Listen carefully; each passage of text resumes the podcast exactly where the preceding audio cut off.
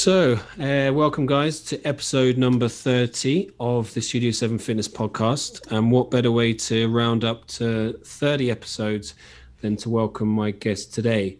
So, I'm delighted to welcome counselor and psychotherapist Sheila Ryan to the podcast. Uh, Sheila works locally uh, in Killarney as a psychotherapist, and her career um, includes social work, um, working with adult and child mental health, as well as bereavement work. Um, Sheila also works in relationship and family counselling, and for the last 15 years is has been in private practice. Um, the um, the main topic Sheila will talk about today, which is very relatable to our current situation we find ourselves in, is resilience. And we might ask, you know, we'll get on to another couple of questions as well. So I'm really excited for this one. And without further ado, welcome Sheila to the Studio 7 Fitness Podcast. Thank you, Michael. No worries. Great to have you on. Um, first questions first, Sheila. Just how are you and how have you been? I suppose we're coming up to a year now since um, I suppose the uh, the world was affected by this virus. Um, so, so I suppose maybe just maybe personally and professionally, you know, how's the last year been for you? Um, I suppose it has had its ups and downs. Uh, initially, when the pandemic, when we went into lockdown on March 12th, my own personal reaction was one of panic and high anxiety. Um, I had been on holidays and I kind of came back within a few days of the lockdown.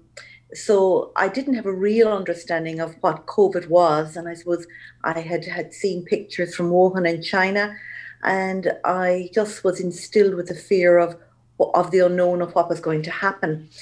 Uh, so that took me a few weeks to settle in.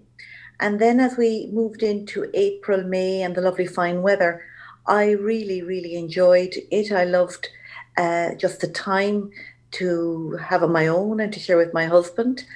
Um, did lots and lots of walking and loved the environment around us. And I suppose it gave me an opportunity to reflect on, you know, where where I was in my own life and just the pause button and all the distractions of um, maybe work and study and events and holidays and travel. Um, it just served me very well. And then I noticed that when June came, I was getting a little bit more apprehensive about opening up and how that would be. And then, you know, had a, a fairly nice summer. Uh, for me, the greatest challenge was missing uh, my sister uh, family live abroad and I'm very close to them and they have been home since December 2019 and that was a significant loss for me. Um, another factor is that an aunt that I'm very close to became ill and she went into nursing care and I suppose that has and continues to be a great challenge in not being able to visit and see her. Um, and then Christmas came, and uh, I suppose, being honest, the current lockdown for me, uh, for me, personally has its ups and downs. Uh, there are days when I'm doing well, and there's days when I'm bored. On a professional level, um, initially I was uh, working with clients through um, video calls, telephones, maybe the odd one face to face, and now I work just with my existing clients on a one to one basis for the most part and have obviously taken the precautions. Um, uh, advice given by um, the HSE and the Department of Health in relation to ensuring client safety and mine. What I'm seeing in private practice is a, what I would call a pandemic of anxiety situations that would normally be challenging, like bereavement, has been really, really so difficult when people lose loved ones. And I suppose the one thing we do uh, in Ireland is we do grief very well the traditional wake, yeah. uh, the support of community and neighbours. Um, that has all been compromised. Um, being ill and the fear of going into hospital, people recovering from COVID, um, then family conflicts, domestic violence, all very difficult. And I think it's particularly hard in young people, um, especially students, you know, with the uncertainty now of whether there is a leaving cert, whether there isn't, very difficult for parents. Um, and I think those that have suffered most are at the, the young age group and the older age group. Uh, but certainly people's um, it's wearing thin. People's resources yeah. are wearing thin. So that's a challenge for me as a therapist in facilitating and helping people with that. Yeah, no, uh, you know, really understand that and how that, you know, in, in all different aspects, this has sort of been compounded by the by by COVID on top of, as you said, young people, old people. I know my own dad, um, sister passed away um, and he wanted to go, but he was unable to go to London. Everything was closed down. They changed tiers, and he had to watch it online. So it is very tough for people. Yeah. Um, and I suppose it brings us nicely into the topic of the day, Sheila, is resilience. Um, and I suppose it will be tested really at the moment. But first of all, just for the listeners, like what what is resilience? Okay, resilience is kind of currently a buzzword. I suppose our own Taoiseachs. Um, Micheál Martin and uh, Leo, they use that word a lot, and it's it's uh, you know kind of a catchword. Be resilient, and I suppose it gives this impression of being tough and um, strong and bearing the upper lip. Um, I see the word as more a verb. It's an active thing. It's not a noun. So, like the the definition from a psychological point of view is that emotional resilience is our ability or our ca- capacity as individuals to cope with adversity in life. And the word itself comes from the Latin uh, resilio, which means to bounce back or recoil. And I think that's part of it. But I think that resilience is about growth. Yeah. How we grow in a challenge. And, you know, when we're faced with challenges, our own um, stress response system is called into play. So it's really about how we regulate and manage emotions and how we experience them in the body. So, as a mental health professional for many years, I've witnessed people manage horrific situations, tragic deaths, um, the loss of marriages, divorce, um, all kinds of traumas. And I suppose I'm continually amazed at how people survive these tragedies, these challenges. Mm. So, uh, in my earlier life um, or career as a community social worker, I would have seen children emerging from very severely deprived backgrounds and survive all kinds of traumas domestic abuse, parental separation, residential care, adoption, fostering. And I suppose, you know, the significant things that uh, come with is okay, there may be genes and there may be uh, personality traits, but research will support my own observations that it's really how we manage to respond to adversity and the supports, how we connect and how we draw on supports around us. And why why why is why is that really important, I suppose, especially at the moment? Okay, when you look and say why is it important, I suppose a fact of life is that as Scott Peck in his book called The Road Less Traveled, the very first line in that book is called Life is Difficult. And Peck continues to say that once we truly know how life is difficult, and once we truly understand it and accept it, then life is no longer live, difficult because once it's accepted, the fact that life is difficult no longer matters. So then we're drawn into how are we going to deal with it. And I suppose if we look at resilience, then in that line, is that there's a story. Yeah. It's a story. And the story is what has happened and then facing into that story and saying, right, what is the best outcome in this difficult circumstance? Yeah. And if you put that out as your goal, then the middle part of the story is, well, to achieve that, what do I need to do to work through this? Um, so, um, really, you know, it's about drawing on the strengths within yourself but it's also on the capacity to reach out to others. And I think that's really, really relevant for all of us worldwide as we manage the challenges uh, that COVID 19 is presenting. Yeah, so it's kind of not being afraid to sort of ask for, you know, ask for a bit of help or ask for connection or, or speak to a friend or kind of because we as you said a lot of people are feeling that isolation especially this one. I mean personally this one has dragged on. Um, i suppose third time i've had to close my own business but it's it's uh, you know you try and be as i said as resilient as you can but sometimes you might need that little bit of extra help from your inner circle as well yeah, I think that, you know, what I'm trying to maybe suggest is that sometimes resilience is seen as this innate inner quality that some people are blessed to have and some people are, you know, misfortunate not to have. Yeah. And okay, whilst various qualities can be um, developed within us as we move through life, I suppose it's an active thing. We actually have to, um, we have to do something to be resilient. And uh, when we are really hit, we really need to intertwine and look for that support within ourselves.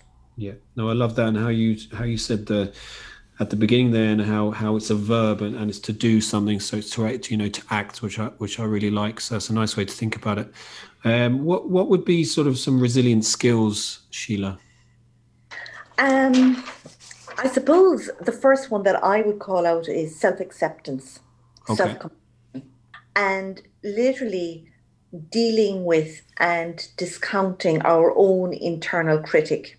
Then looking, so it's really looking for um, unconditional self acceptance. And there is a very well known Buddhist nun called Pema Chodron. I think many people may have come across her. And one of her books says, You start where you begin. So the key thing is, this is the situation, this is where I'm at. And that self acceptance is huge. The next is hope, that there needs to be hope. I think that is a very key part of, you know, the support that we need. Um, and I think part of that is having a vision, uh, some light at the end of the tunnel. Yeah. And I think, you know, that's used a lot maybe by um, Dr. Tony Holohan, you know, um, uh, uh, you know, this is the way it is. How are we going to go through that? And um, so, kind of, those skills then would be le- learning to deal with the uncertainty. Yeah. Dealing with the dis- discomfort, all of the discomforts that we have, all our things that we took so much for granted, whether it was our cup of coffee on a Friday or our dinner out on a Saturday night. Coping with, you know, successes and failures in life, and dealing then with kind of challenges of kind of procrastinating, perfectionism, all these things which are linked very often to low self worth or lack of self belief. So they're things that start with is that I, I would be saying uh, self acceptance, hope, and learning how to pace ourselves just to take it one step at a time. One step know? at a time, yeah. I yeah. good way to think about it rather than. Yeah. Because if we do little things, I've found just from personally, I've you know, and it happened in the first lockdown. Ended up after I freaked out a little bit, or I say a little bit, a lot after not, you know, but I ended up okay. Let's, you know, we have to park that. I'm going to be at home for a couple of months. Be grateful to spend that time with my family, I suppose, for one. But also, I ended up doing a couple of courses, and I got more focused on developing. I went, you know, I just come around from an injury, so I was got running again, and and then this one now, I started a yoga course this morning. I started a, a, to learn Spanish a few weeks ago, uh, things I'd had on the long finger that I'd like to have done. And, and I said, it's that taking those little steps, taking action. But I found the yoga this morning was lovely just to be more mindful. And we'll talk about that a bit later on. But uh, no, I love that. And how, you, you know, you start where you begin. And I love that quote. That's really nice. I think the other, you know, I think hope that um, ultimately everything does pass. Yeah you know the rain you know, and and we do get comfort even in the worst of situations where people lose loved ones or whatever. We learn to live a new life. It doesn't mean that the loss goes away but we grow bigger than the loss. We you know i try to explain that you know that loss grief the loss of the person the loss of the relationship we had with the person that doesn't alter but that if we dig deep and if we stay connected with others that we can find strengths and ways of growing within ourselves that we never thought possible. And that it's about looking and believing that there are possibilities in all situations. Yeah, yeah. And I think it's also having a view that um, how would I put this? That life is a gift. Yep. It's not to be taken for granted. That hope itself is not passive. It's believing in possibilities that exist in the present. And it's about choosing to engage in life, to face it, what, what is difficult, and to commit to doing whatever it takes to make what is what we're hoping for. I suppose without being overly religious, um, but there is, I suppose, a prayer that I repeat a lot, if not daily, to myself. And it's what's one used in the AA program. It's the Serenity Prayer. It's saying um, the the courage to to accept the things I cannot change. Yep. You know, uh, to and you know. Um, it's the serenity to accept the things I cannot change, courage to change the things I can, and then the profound word is the wisdom. The wisdom to know the difference. And like in that, we hear a lot about pop psychology and self help books about positive thinking. And yes, that does make an important part of it. Positive thinking, the power of positive thinking is really important. But that will only take you so far yeah. positive thinking. You know, if um, that we need action. So if somebody is really depressed, or if you have a young person unsure about whether they are going to sit a, a leaving cert or not, or you know, um, maybe their husband has left or their wife is ill or whatever. Positive thinking, you know, is only one part of it, but really it's action what am I going to do that'll make a difference? Maybe it's that 10 minute walk down the domain. Maybe it's picking up a phone to a friend. Maybe it's giving a hug, receiving a hug. That it's really hope is not is not passive, it's an active thing. It's a decision. No, I love that how you said hope, you know, is not passive, is active. And that's something I yeah. kind of push across is action. You know, you know, the uh, law of attraction, you know, it's great to have a thought about what you want to yes. do, but if there's no action to it, it's not going to go anywhere. So no, Absolutely. I find that, and how you surrender, and I love that. You know, I think Miriam talked about that the last days. I was surrendering and saying, look, you know, and that's what I did because look, these things are out of my control. I can't control the fact I had to close down, but what I can control is make a choice to, to, to, to you know, appreciate the time I've got with the people around me, but also, you know, uh, maybe take a few steps to to develop myself, you know, that kind of way, uh, and then that'll have a knock-on effect then when when I you know do get to open again. But um, no, I love that and how uh, absolutely like you know if we were to put it in another way, we talk about mindfulness practice, and mindfulness is all part of resilience. That resilience itself is a practice; it's a tool that we choose to work on. So it's saying, like the question I would ask is, if something is happening that is really really difficult, let's say what would it be? Let's say um, one's partner has the a marriage has gone, and let's say you decide, well, I'm going to sit in, drink a bottle of wine every night. The question is, is what I'm doing helping me or harming me? Yeah. Is there something better than nothing? Like, is there so so so? Is this something about? Can I can I change my thinking in some way? Can I do something now that will make that bit of difference? And it's figuring out what is that something. Yeah. No, I love that. And it's uh, kind of mentioned that in a workshop as well that, that, that mindfulness you've nailed that they're just stopping and saying before you at that extra cake or you know before you had that yeah. other glass of wine and saying look and i love that you know is this helping me or harming me i really like that you know yes and you're having actually you're stepping back from the situation and observing and saying look you know uh, because uh, you know i've had people in before and they probably knew a good bit about nutrition but at the same time they it was afterwards when they realized oh geez i shouldn't have done that so it's that creating space i suppose to to objectively look at it um you know, and then make a decision. Absolutely, like it's it's if we were to kind of put it very simply, it's like a knitting exercise. So what's within me? So you know, drawing within a belief and challenging negative beliefs, and then reaching out and saying, right, I'm going to join others in an exercise class. I'm actually going to get fit. So I need a belief that I'm going to get fit, but maybe I need others. Maybe I need somebody like you, Michael, to support me to to go there to keep my mojo going up. So it's again knitting between my own um, sense of identity and then drawing on what's around me, what I can draw from others. You know. Yeah. Um, that's great. You know, there's some great stuff in there, Sheila.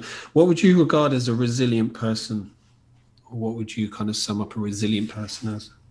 A resilient person is um, somebody that will, first of all, allow what's going on to be. Okay. So this is the way it is. I've lost my job. Yeah. To stop the fighting, to accept it. This actually has happened. And, you know, like when people have horrendous tragedies, you know, you can't ignore the weight of that loss, the, the weight. And there's been so much loss and grief in so many ways, uh, you know, over the last year, all over the world, that you just can't ignore the weight of that. But um, it's allowing yourself to feel that's a resilient person is to say, yes, I am very, very sad, or I am very unhappy. Okay. And that is sometimes that is all I can do for now. So it's saying, this is what I'm feeling, this is how it is. And then looking at the situation then in an active way. So this is really difficult, but are there other outcomes that will maybe help me to work through it? So a resilient person is somebody that then is open and that has a flexible mind rather than a fixed mind. And if I was, and I think that is a real core um, skill to have, is to have um, a growth mindset. And there is a psychologist called Carol Dweck, and she describes a growth mindset as that failure is an, is an opportunity to grow. Love it, love it. Um, I can actually learn to do anything I want to. It's a growth mindset challenges help me grow. Like you were talking about your challenge at the moment in your business and how difficult it has been opening, closing, and the unknown as to when you can open and managing the financial demands of that. Um, it's that my attitudes and my effort will determine my own ability to work through this. And that when I am getting feedback from others, it's constructive that I'm not automatically going in it. So really, it's about more rather than positive thinking. I'd say flexible thinking, as opposed to a fixed mindset. So a fixed mindset where somebody is maybe needing to develop and look at resilience is somebody that really says that well okay failure this is far as i can go you know i'm shut down or yeah. Um, my job is gone and that's as far as i can go or you know the mindset that says i'm either good at it or i'm not or I don't like this, I don't like being challenged, and I'm just going to give up, you know? So, really, it's looking a resilient person is somebody that has a growth mindset. Yeah, no, I love that. And the growth and the fixed, I think, is a really key point um, because, you know, if I, for example, had a fixed mindset, I'd be okay, look, I've closed, that's it, that's the end of it. You know, I'm never going to be, you know, open or I'm just going to wait and till this blows over, you know. Um, yeah. you know what what it gave me a bit of a kick and you know just generally having a growth mindset in regards to trying to you know be creative whatever you know gave me a kick to go online which i hadn't done before. So i was into the zooms i've just started a corporate wellness program with the company. So it was, it was changing and actually something i i wanted to do anyways but i you know wasn't that techie or this and that. So i was maybe shying away. I was more face to face but this is kind of i had have a choice. Well, I did have a choice. I could have a choice to not do anything and just curl up in a ball and say, look, I'm done until we open, but that's over a year, you know. Or I can say, look, this happened. Okay, how can I still get a bit of revenue in? You know, my mums are happy to go online. Um, you know, added an extra morning to them, gave them a bit extra in regards to nutrition and um, wellness tips and stuff. So, you know, they, you know, that's had that bit of revenue coming in as well as the other stuff. So it was kind of say, I can sit here and do nothing, or I can, you know, maybe just try and um, adapt yeah. to the situation. That's right. Like it's as I couldn't agree more with you, Michael, because what you're really saying is it's the narrative we tell ourselves. Yeah. It's what is our narrative? What's our story? What are we telling ourselves? And it's really to dial down our inner critic. Yeah. You know? Yeah, no, love that. Um, no, some really, re- really good points in there, Sheila. Um, um, and just say someone who is kind of listening to this and saying, you know, they're, they're maybe not, you know, you know, maybe they're more of a fixed mindset. They're not really feeling very, very resilient at the moment. Um, how could we sort of build that resilience up for them, or not for them, but you know, help them to build their own resilience? I think the first thing is that the strength you need to face difficulties is not just within you. It lies within your relationships with other people. Okay. So what you give or what or you receive from people you care about is that it just lies in uh, reaching out. And i suppose it's that um, you know no man is an island and that no matter how difficult things are um, there are always others facing the same challenge. So like when we look at support groups let's say from simple things like people that want to lose weight joining slimming world joining um, a gym group, uh, joining AA if alcohol is a problem, joining a bereavement group, um, parents whose children have particular diagnoses, whether it's maybe autism, Down syndrome. It's reaching out and saying there are others too struggling.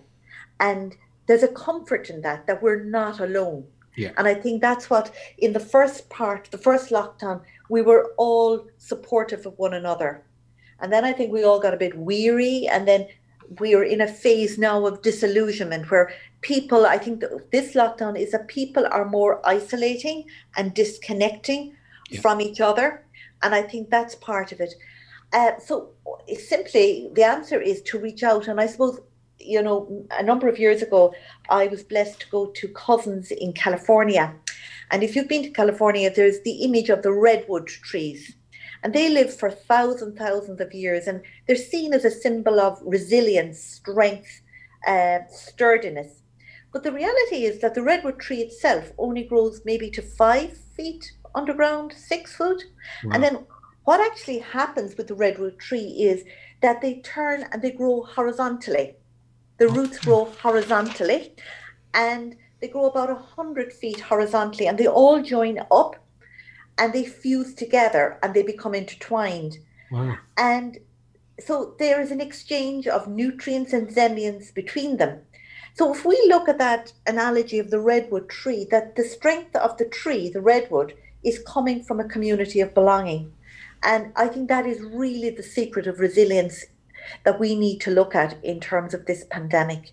Yeah. And maybe at this point in time, you know, being made more aware of what we can do for others and equally our need for others. Yeah. No, that's brilliant. I love that analogy, that redwood, um, how the how the roots and how they kind of bind together to be stronger and and you know and pass on nutrients. That's a lovely way to to think about life, really. So you know, exactly. You know, as I said, I found when I came back down. Obviously, my family, my immediate family, live away um, so that kind of a little bit more isolated, I said, you know, and having people in your little bubble is, is important uh, because uh, very much, yeah. yeah. You can kind of quickly, uh, so you know, reaching out. People have reached out to me as well to you know to go for a, a walk in domain. You know, those little things are, are, are lovely, and I've done this. They're really they're really important. Yeah. Um, you know, if you think of, let's say, there's such a huge increase in loneliness, depression, suicide is on the increase and I suppose the best gift you can give someone is to tell them that their life matters to you, yeah. that being alive matters, and that, you know, that we are a community and we will get through this. This will pass. And really to have an optimistic view is what is the learning? What can I take? And what is this time affording me the the gift, the opportunity to grow and to experience another aspect of life? Yeah, that's interesting. Now, I think people have given a lot of time for reflection, and people have been probably, you know, what as as you know, our world is full of distractions, and people sometimes use distractions to maybe not sit with their thoughts and maybe um, avoid things. Um, I think people do maybe come out of this appreciating. Do you think that's something that that they'll you know, will people think they'll go back? Do you think people will go back to like a default mode again, or do you think this will have a long sort of term reaction to? Like, certainly will for me because um, you know you didn't think you lived through a pandemic, um, and you know, please God, everyone I know and family, um, you know, will stay safe and everything like that. So, do you think people will come out with a different um, viewpoint after this? I hope so. I hope so. Um, sometimes the cynic of, within me says everything goes back to the same, but I think this has had such a global effect. It's every country, it's the whole earth, and it's a once in a lifetime event. Yeah. And we will survive. I think if you draw on the words of Gloria Gaynor's song, I Will Survive, mm-hmm. and the words is, I am, I have all my life to live and all my love to give, I will survive. And I think she recorded that when she was going through a horrendously difficult time.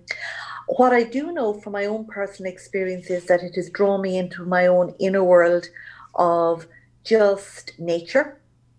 Um, I'm just so grateful for the environment I live in. Yeah, true. Um, just, I suppose, I'm just blessed with the, the lakes and the mountains and the birds. Uh, like I'm hearing bird song around my house that I never really, really listened to, and really loving it and seeing, you know, the flowers, the daffodils coming. And we've worked through and moved through all the seasons of it. Yeah. And gratitude for family. Yeah. You know, uh, just so grateful that there are people in my life. Um, gratitude for a house, a home to live in, food, um, all of those things, you know. Um, and that I think, you know, what I would be really uh, encouraging people is to maybe keep simple things like a gratitude journal. Yeah. And like if you were to do that, I call it a glad practice. That if you took a minute or two at the end of each day, and if you said glad, G is for gratitude, just one thing I'm really grateful for today. And if you took the L in the glad and said, is there one thing I learned today about myself, about life, whatever it is? Yeah. Might be even cooking a new recipe. What did I accomplish today? And what did I delight in? What joy? You know, yeah. like uh, one of the joys I have is just seeing ducks down near the golf course where I live. yeah. Just, uh, just in the the lake. They've been there all my life, but I'm really just the joy of life, the joy of the river. Mm. So those kind of practices. I think the other thing is to sit and just even to connect with your breath, that you have an in breath and an out breath, and breathing is life, and just the gift of that. Yeah. Um, and it brings us nicely on to the next question. That GLAD um, uh, acronym is something actually I said that to the corporate group yesterday, and it's a really easy one to remember. Um, and again, the gratitude journal, I think, yeah, it's something that you had mentioned years ago. Um, we were doing some of the stress stuff, but it was it's something that I do and have done since. I find it amazing. Like, and, and it's sort of that last thing before lights out that you're filling your mind with positiveness um, rather than you know a lot of people who wake up in bad form is generally you can trace that back to the night before if they're stressing about something and they're waking up in a threat state. So I really like the GLAD, and um, I'll share some of these in in the notes of the podcast as well, where people can um, can jump on. But it kind of leads me nicely when you're talking about nature, Sheila, and you know the birds singing um, is is kind of mindfulness. I know you've kind of you're a mindfulness meditation teacher as well. How important would you say one that that's been for you in in in this sort of last year but also for the general public is something that they can create space and and tap into the present moment you know being a being mode rather than a doing mode. Um, how important is sort of mindfulness and meditation um, sheila you found? Well for me uh, it's crucial. It's a skill that um, i'm aware that if i don't practice that i certainly know around prior to christmas that my the busyness in the run up to Christmas and maybe some of the apprehension about how Christmas was going to be this year certainly led me to feel just a little bit flat and maybe not 100% myself. And when I got the break at Christmas, I really appreciated just the ability to pause, to breathe. Like people think that mindfulness is about meditation practice. It can include that, and you know it's very simple and it's also very very difficult yeah. so mindfulness for me is just being present to the moment it may include a meditation practice which is more either a spiritual act or a technique in relaxation but it's being mindful you know when you're showering in the morning when you're uh, cooking soup. It's it's being present to the task at hand. And Yeah. I think, you know, research suggests that at the very least, it has huge physiological benefits because it reduces the stress hormones like cortisol and noradrenaline, and it it brings in more of the endorphins, the oxytocin.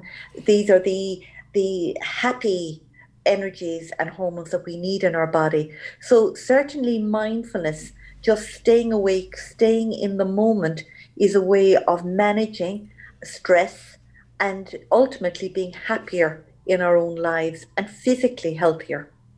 Yeah, no, that's perfect. And you see, that's kind of a myth, as you know, uh, as you know that you know meditation is mindfulness, but it's not. I said this is mental skill that, um, that as you said, can help you maybe focus in on say the breath and be more present. But I like what you said there about. I think Gerry Hussey mentioned it on on the podcast as well about you know as you if you're showering and be mindful of the water and the and the warmth and you know brushing your teeth. Uh, you know you can be mindful doing tasks you do every day um you know rather than being in the shower and stressing about what you have to do that day so That's right. It's a sensory experience. It's Yeah. actually sensing and experiencing sensations within the body, and even actively be actively being aware of what where is my mind because our minds do wander even when we're trying and just to see the mind wandering and then just encouraging it to come back to the moment. Yeah. You know? um no that's brilliant um just in regards i, I know you're you're um a, a keen follower of of Thich Hanh have i pronounced that right Thich Yeah. Hanh? Um and pretty inspirational um i said he's you know a buddhist monk um vietnamese is he is that right That's right, Nivi- Um, Vietnamese. um, just maybe touch. I know some of the listeners might be interested on on him and his work and and what you've learned from from sort of following what you know some of his practices. Um, I first, um, I had the gift of going to two retreats run by him.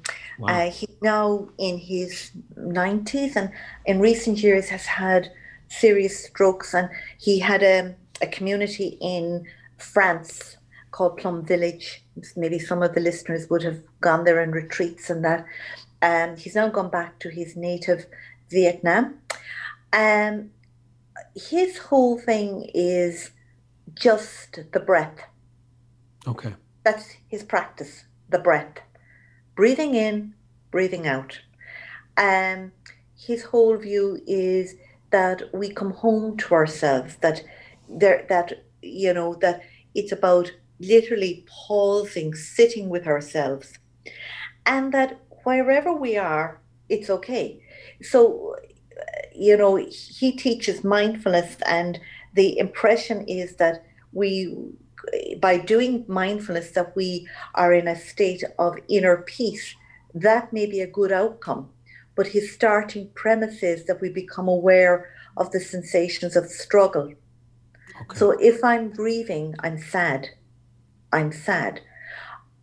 We can change that. I am experiencing sadness. I am not sad. Sadness is moving through my body. I am experiencing anxiety. Anxiety is moving through my body. Depression, I depression, my mood is low. So we take away the I and we become aware that um, that there are experiences and thoughts that move within our bodies and that there is something more than the body. So he talks about being the observer. Who is the observer?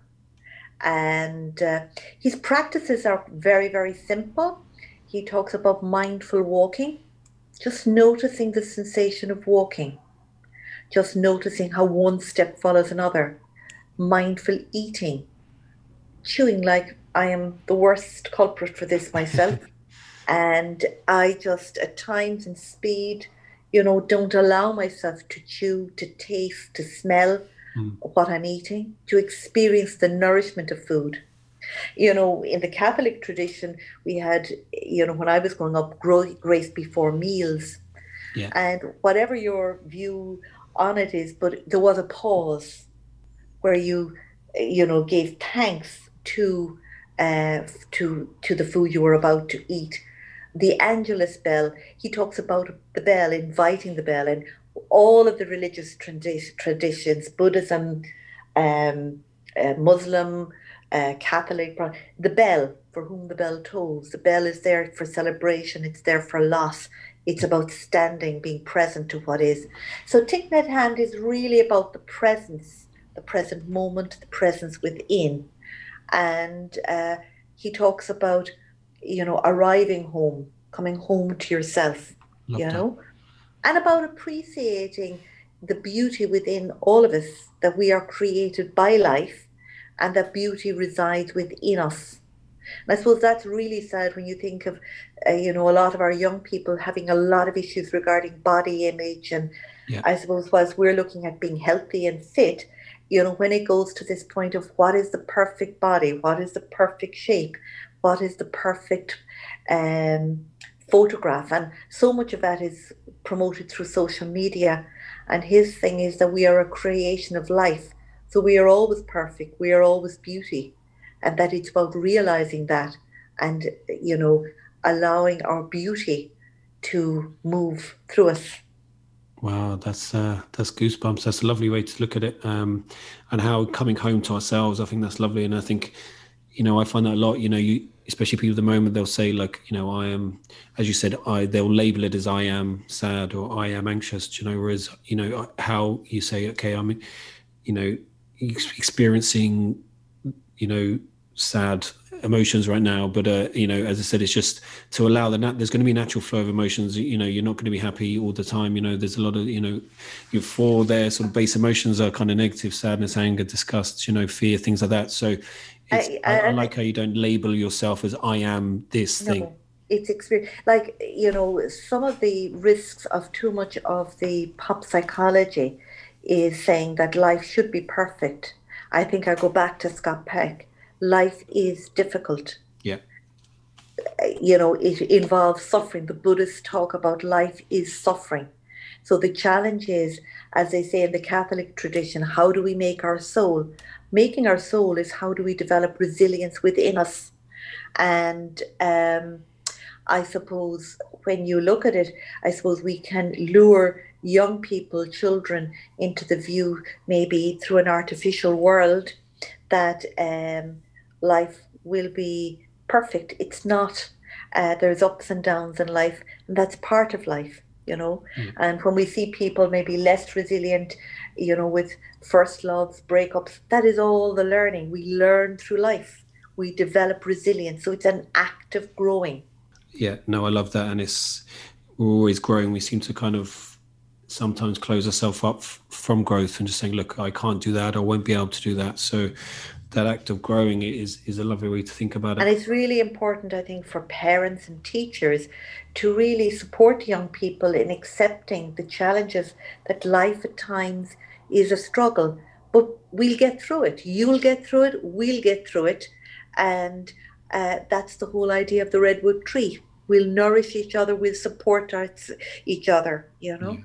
No, that's lovely. And in the time of you know the virtual hugs, like hugs, like resource hugs are really really important. That's one of the biggest challenges I have. had Missing the hugs, yeah, same is as missing the hugs, missing touch. Yeah. You know, and. Uh, I, I suppose one of my fears is that whenever we get back to some new normal, that a lot of the t- traditional ways that we Irish you know, support each other, particularly in times of loss, the handshake, the hug, um, that we don't lose that yeah. uh, in our in our culture. Yeah. And that, that vibrancy that makes us different. Yeah. Yeah. Oh, that's lovely, Sheila. Um, so just as maybe as as a final question um, for the listeners, if they listen to this and they're you know obviously getting a lot from it, um, what can they do sort of today that can maybe start them on to maybe being a bit more resilient or starting to grow that? Like, what, what can be the maybe the first step that they could say, okay, let's um, you know, I, would I'd, I'd love to be more uh, resilient, but um, it's just, you know, where can I maybe start? Was the first little step maybe I could do? I think the first thing is maybe to sit down with a blank piece of paper and a pen. Yeah. And I'd say, what's the story? What's wrong? Yeah. Just face it. What's the story? Whether it's losing a stone, whether it's finding a job. Uh, this is me. This is the challenge. And just to write down what is the challenge that's facing me. Maybe it's just surviving, just being locked up or working from home or not working at all. And then uh, the second thing is to write down what would be a good outcome. So to describe um, what you'd like to see happen. Yeah. And then the next thing is to describe, well, what would help me to deal with that challenge? So let's say if it's to lose the stone, okay, if I walk 20 minutes every day, that would be a help. Yeah. If I kept a food diary, if I went to bed early, or if we went to saying, right, okay, I'm looking for how am I going to manage this time? Look at what are the things that I creatively do to use this time now that we're in lockdown. So maybe it's to connect with somebody, pick up the phone, check in how somebody else is doing. Yeah. Maybe to do uh, a Zoom call. Maybe it's to try out a new recipe.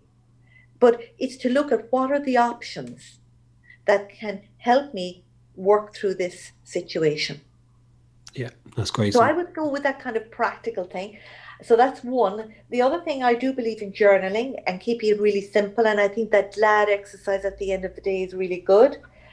Um, and I then I think the actual pillars for well-being are physical health, so exercise, good food, sleep, fun,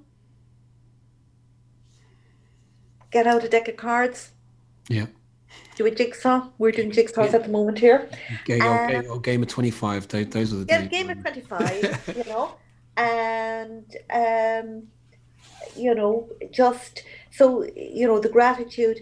And I would really encourage people then, you know, in terms of just understanding mindfulness, you know, there's so many wonderful apps that just introduce you into that whole world of mindfulness. So I would be looking at apps like Headspace.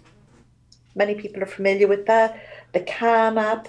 Just if you Google mindfulness, and I would start with just a five minute breath exercise, 10 minutes. You don't need long meditations. In fact, you know, when I trained as a mindfulness teacher, we were look encouraged to do 40 minutes once or twice a day. And realistically, for most people, uh, that's not possible. Research now says that for the brain, for good mental health, 12 minutes of mindfulness practice, which is just monitoring, just noticing the movement of your breath, putting your hand on your belly and just noticing the movement and observing the thoughts.